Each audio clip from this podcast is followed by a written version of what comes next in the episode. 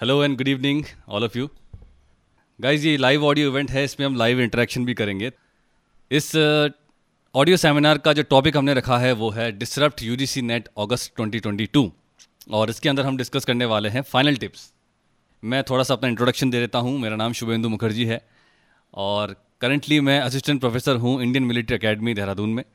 पिछले तीन चार साल से मैं ऑनलाइन एजुकेशन से जुड़ा हुआ हूँ और तीन चार साल से मैं यूजीसी नेट जोग्राफी एस्पिरेंट्स को ट्रेन कर रहा हूँ। और हमारा एक कोर्स भी है यूजीसी नेट जोग्राफी के लिए। एक हमने कोर्स बना रखा है जो काफ़ी सारे स्टूडेंट्स को हेल्पफुल रहा है और काफ़ी सारे सिलेक्शन उसमें निकले हैं। ठीक है final tips to crack this examination और ये टिप्स आपको बहुत फ़ायदा देने वाले हैं एग्ज़ाम में। ठीक है, इस टिप्स के अंदर ये जो पूरा हमारा ऑडियो सेशन है, इसके अंदर मैं बात करने वाला हूँ क्या चीज़ें आपको नहीं करनी है एग्ज़ाम में। टॉपिक में क्या आ रहा है, अभी तक का ट्रेंड क्या चल रहा है, वो सब शायद आप जानते होंगे। और आने वाले नए एग्ज़ाम के लिए हम लोग एक और एक ऑडियो इवेंट करेंगे, जिसमें आपको मैं सब बता दूँगा कि लेटेस्ट ट्रेंड्स क्या हैं। जैसे ही कोविड ख़त्म हुआ था, उसके बाद जब दो एग्ज़ाम हुए हैं, उसका लेटेस्ट ट्रेंड क्या बता रहा है, वो हम बाद में डिस्कस करेंगे। आज हम डिस्कस करने वाले हैं डिसरप्ट यूजीसी नेट अगस्त 2022 और फाइनल टिप्स के बारे में मैं यहाँ पे डिस्कस करने वाला हूँ। और कोशिश कीजिएगा कि आप एंड तक रहें ताकि आप पूरे जो हैं वो टिप्स सुन पाएँ, जो मैं देने वाला हूँ। तो सबसे पहले टिप नंबर वन जो मैं आपको देने वाला हूँ इस एग्ज़ाम के लिए, जो हर यूजीसी नेट कैंडिडेट जूझ रहा है कि एडमिट कार्ड नहीं आ रहा है और डेट्स जो है वो डिसाइड नहीं हो पा रही हैं कि कैसे होगा।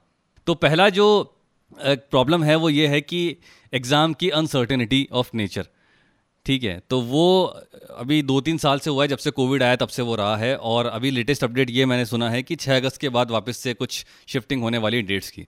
लेकिन ये तय है कि एग्ज़ाम आपका अगस्त में हो जाएगा। ठीक है तो पहला ये है कि आपको अपना माइंडसेट जो अपना एग्ज़ाम मोड ऑन रखा है, एक महीने से, डेढ़ महीने से, उसको आपको बंद नहीं करना है। ये नहीं कि अब छः अगस्त के बाद एडमिट कार्ड आएगा तो चलो छोड़ देते हैं। बहुत सारे कैंडिडेट्स ये पहली कॉमन मिस्टेक कर देते हैं कि चलो यार, अब काफ़ी सारा पढ़ लिया, आप थोड़ा सा रिलैक्स एक हफ़्ते का, उसके बाद देखेंगे, वापस से प्रिपरेशन स्टार्ट करेंगे। अगर आपने वो चीज़ कर ली कि आपने एक हफ़्ते का, दो दिन का, तीन दिन का रेस्ट ले लिया तो आपको बहुत भारी नुकसान हो सकता है। उसका रीज़न ये है कि मैं हमेशा से बोलता हुआ आया हूँ, कोई भी एग्ज़ाम को क्रैक करने के लिए preparation is secondary your mind set is primary ठीक है? आपका अगर माइंडसेट जुड़ा हुआ है, आप तन, मन, धन से, आपके जितने भी सेंसेस हैं, वो उसी एग्ज़ाम के बारे में सोच रहे हैं तो प्रोबेबिलिटी ज़्यादा हो जाती है उस एग्ज़ाम को क्लियर करने की। ठीक है? हर एक एग्जामिनेशन आज की तारीख में, खासकर जोग्राफी का, इसमें आप लोगों को बता दूँ जोग्राफी में इतना कंपटीशन है क्योंकि सिविल वाले भी आ जाते हैं एसएससी वाले भी आ जाते हैं अदर स्टेट्स के भी बहुत सारे जो हैं वो आ जाते हैं और यही लोग पीसीएस के अंदर भी फाइट करते हैं आपसे। तो इतना ज़्यादा कॉम्पिटिशन है जोग्राफी के अंदर। तो आ, मतलब यहाँ पे पॉइंट्स से जो है आपका जेआरएफ अटकता है या पॉइंट से आपका नेट अटक जाता है। तो अगर आपने वो माइंडसेट मिस कर दिया है दो तीन दिन के लिए अगर आप ले बैक हो गए चलो ठीक है यार कर ली काफ़ी प्रिपरेशन तो वो आप बिल्कुल भी नहीं करेंगे। अगर एन बोलता है कि अब एग्ज़ाम आपका जो है वो अगस्त में नहीं, अक्टूबर में होगा, नवंबर में होगा तो आप शायद दो एक दिन का ब्रेक ले लीजिए। लेकिन अगर एग्ज़ाम इसी महीने होना है तो आई वुड सजेस्ट ये पहली टिप है, इसको आप नोट कर सकते हैं कि आपको रिलैक्स नहीं होना है। माइंडसेट जो आपने एग्ज़ाम मोड ऑन रखा है, वो आपको ऑलवेज ऑन रखना पड़ेगा। अगर आपने ये कर दिया तो बहुत बड़ा कंपटीशन आपने ऐसे ही जो है वो एलिमिनेट कर दिया दूसरा मैंने आपको जब जितने भी हमने ऑडियो सेशंस किए हैं, मैंने आपको एक टिप हमेशा दी है कि जो भी आप पढ़ रहे हैं, उससे आप अपने नोट्स बनाते हैं डेफिनेटली लेकिन उस नोट्स का भी एक और नोट्स बनते हैं, जिसको हम वेरी शॉर्ट नोट्स कहते हैं, ठीक है? और वो वेरी शॉर्ट नोट्स होते हैं। आपने जो लर्निंग की है, हमने जो हमारे कोर्स में आपको पीडीएफ दिए हैं, और आपने और सोर्सेज से जो नोट्स बनाए हैं, ठीक है? वो तो चलो ठीक है। वो प्राइमरी नोट्स हैं। लेकिन अगर मैं बात करूँ सेकेंडरी नोट्स की, जो लास्ट नोट्स हैं लास्ट मिनटर्स हैं बहुत सारे स्टूडेंट्स करते हैं वेरी शॉर्ट नोट्स बनाते हैं एक एक पेज वाले। उसको आप ज़्यादा से ज़्यादा रिवाइज कीजिए, बजाय जो आपके जो आपके मेन नोट्स हैं, क्योंकि उतना समय आपके पास नहीं है। जो वेरी शॉर्ट नोट्स हैं, उसको आप जो रिवाइज करेंगे बार बार आपको बहुत कॉन्फिडेंस मिलने वाला है, उससे। ठीक है, तीसरी जो टिप है, मैं आपको देने वाला हूँ, अगर हो सके, वैसे आप लोगों को करना चाहिए, अगर अभी हो सके तो सोशल मीडिया कंप्लीटली आप बंद कर दीजिए, जब तक आपका एग्ज़ाम नहीं हो रहा है। सोशल मीडिया में क्या चल रहा है, देश में क्या चल रहा है और राइट विंग लेफ़्ट विंग ये जो भी आप देख रहे हैं, कौन सी मूवी बाइकआउट हो रही है, कौन सी मूवी का समर्थन हो रहा है, जो भी चल रहा है देश में, वो आप मत देखिए। Don't feed any unnecessary information in your brain right now ये मोस्ट इंपॉर्टेंट टिप है। ये छोटी छोटी चीज़ें हैं जो आपको सिलेक्शन की तरफ़ लेकर जाएँगी। ये वो चीज़ें हैं जो आपको महसूस नहीं होती, लेकिन एग्ज़ाम में डेफिनेटली आपको जो है पता पड़ेगा कि हाँ यार, मैं सुपर फोकस्ड रहा और एग्ज़ाम में भी मैं सुपर फोकस्ड रहा। मैं खुद अपना, जब अपनी रिस्पॉन्स शीट देखता हूँ पुरानी तो कई बार ऐसा होता है, आपने देखा होगा एग्ज़ाम में आपने सही क्वेश्चन है, आपको आता है वो क्वेश्चन आपने रिस्पॉन्स गलत लगा दिया उसका। फिर आपने जब वापस से देखा उसको तो आपको पता पड़ा कि यार, मैंने ये कैसे कर दिया। दोबारा उस क्वेश्चन को जब आप, आपने पढ़ा तो आपको आंसर आता था, लेकिन आपका रिस्पॉन्स थ्री होना चाहिए था, लेकिन आपने टू लगा दिया। ये है लैक ऑफ़ कॉन्सेंट्रेशन और unnecessary feeding the information in your brain तो ये इसको आप करने से बचेंगे। ये आप नहीं करें तो ये मोस्ट इंपॉर्टेंट टिप है। उसके बाद, अगर एग्ज़ाम दस दिन या बारह दिन भी शिफ्ट हो रहा है तो आपका एक प्लान्ड रूटीन होना चाहिए कि आप उस प्लान्ड रूटीन में क्या करने वाले हैं। ज़्यादा से ज़्यादा आपको अभी, ज़्यादा से ज़्यादा, मैं बोल रहा हूँ, आप एम और वेरी शॉर्ट नोट्स ही करेंगे और कुछ नहीं करना है आपको। ठीक है?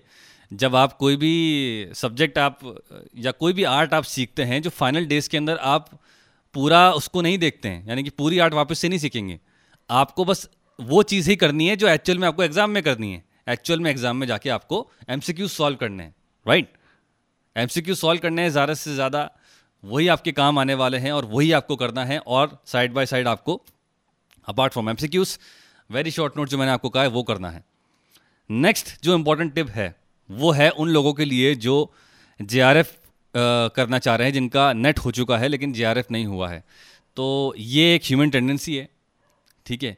नेट भी जिन लोगों का दो तीन बार रुक रुक के हुआ है तो ये बिल्कुल लाजमी है कि आपको वो सब्जेक्ट अच्छे से आने लगा है, आपकी सब्जेक्ट पे कमांड हो गई है। But because of the some unfortunate circumstances आप कुछ परसेंटेज से रह जाते हैं, क्योंकि जोग्राफी में बहुत ज़्यादा कॉम्पिटिशन है।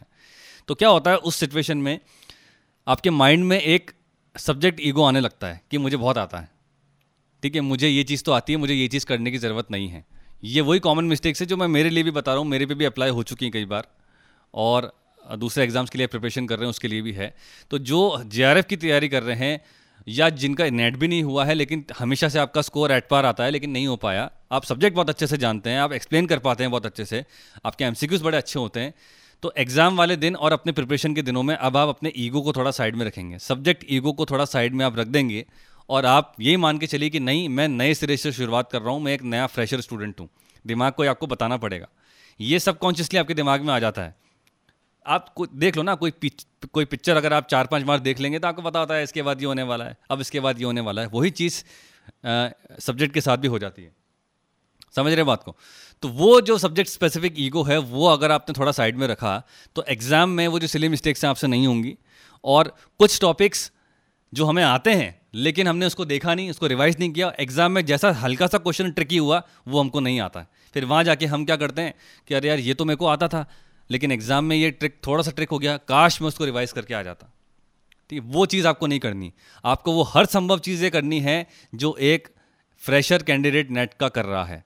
ये बात आपको ध्यान रखनी है। ऐसा कहीं नहीं होता कि मैं तो बहुत लंबे समय से नेट की प्रिपरेशन कर रहा हूँ, मेरा नेट चार पाँच बार हो चुका हो चुका है तो मैं तो अब जे की अलग प्रिपरेशन करूँगा। नहीं, एग्ज़ाम की प्रिपरेशन तो वही होगी, आपको थोड़ा सा ईगो अपना साइड में रखना पड़ेगा, वो आपको बहुत हेल्प करने वाला है। ये वो छोटी छोटी चीज़ें हैं जो अपार्ट फ्रॉम एकेडमिक्स में आप लोगों को बता रहा हूँ।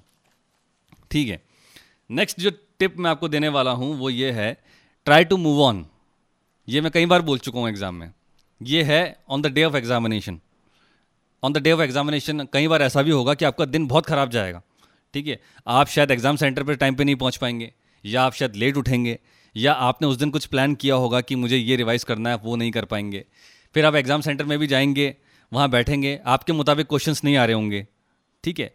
तो आपको थोड़ा पेशेंस और थोड़ा मूव ऑन करना पड़ेगा। पहले दस क्वेश्चन पहले बीस क्वेश्चन अगर आपके अकॉर्डिंग नहीं आए हैं, कोई बात नहीं। बीस क्वेश्चन अगर आपने मार्क फॉर रिव्यू कर दिए, कोई बात नहीं, कोई दिक्कत नहीं है। आने वाले जो क्वेश्चन हैं वन थर्टी क्वेश्चन हैं वन ट्वेंटी क्वेश्चन जो हैं वो डेफिनेटली आपको सिलेक्शन दिलाएँगे। ये आपको माइंड में हमेशा ध्यान रखना है। होता क्या है कि जैसे कुछ एक क्वेश्चंस नहीं आए या कुछ अच्छे टॉपिक्स आपको आते थे वो आपको एग्ज़ाम में नहीं लग पा रहे तो आप जो हैं वो आ, बहुत ज़्यादा डिप्रेस या इसको हम कहेंगे कि भी मिसिंग आउट या गिल्टी फील करते हैं कि यार ये तो मुझे आता था ये मुझे क्यों नहीं आ रहा? और उसी uh, जो ट्रैप है उसमें आप फंस जाते हैं। ये बेसिकली एक ट्रैप है जिसमें ज़्यादातर कैंडिडेट्स जो हैं वो फंस जाते हैं कि यार ये तो मुझे आता था, ये मुझे क्यों नहीं आ रहा? आप सोचना सोचना सोचना शुरू कर देते हैं और दिमाग की ज़्यादा से ज़्यादा एनर्जी आप वहीं लगा देते हैं।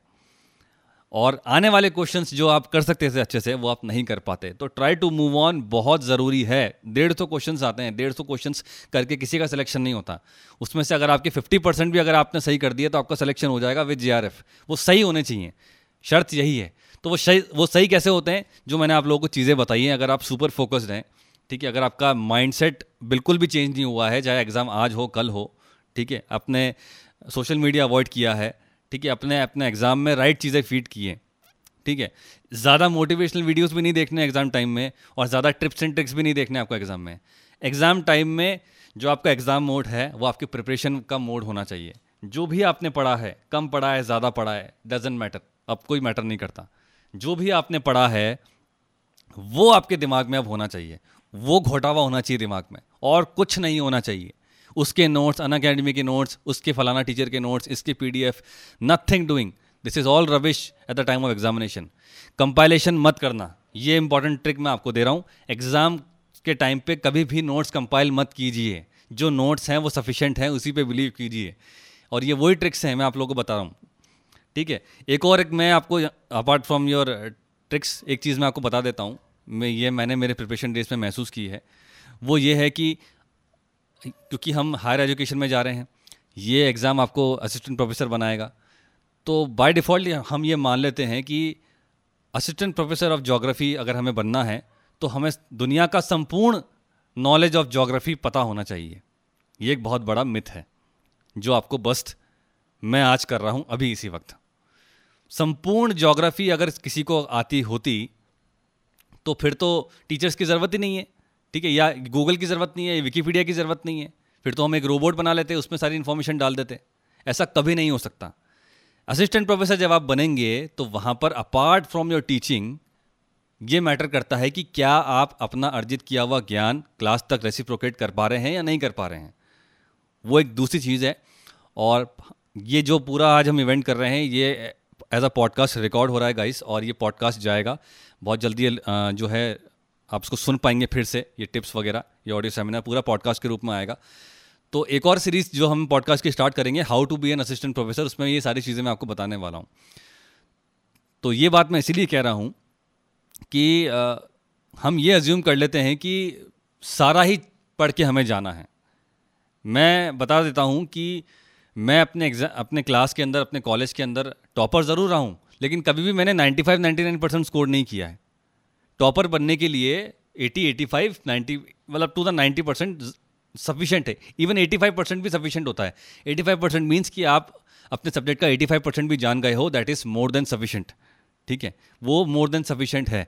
तो जब आप प्रिपरेशन कर रहे हैं, आपको ये अज्यूम करना पड़ेगा या आपको ये मानना पड़ेगा कि सब कुछ पढ़ के सिलेक्शन नहीं हो सकता, क्योंकि ब्रेन की भी लिमिटेशन है। आपको वही चीज़ें पढ़नी हैं जो आप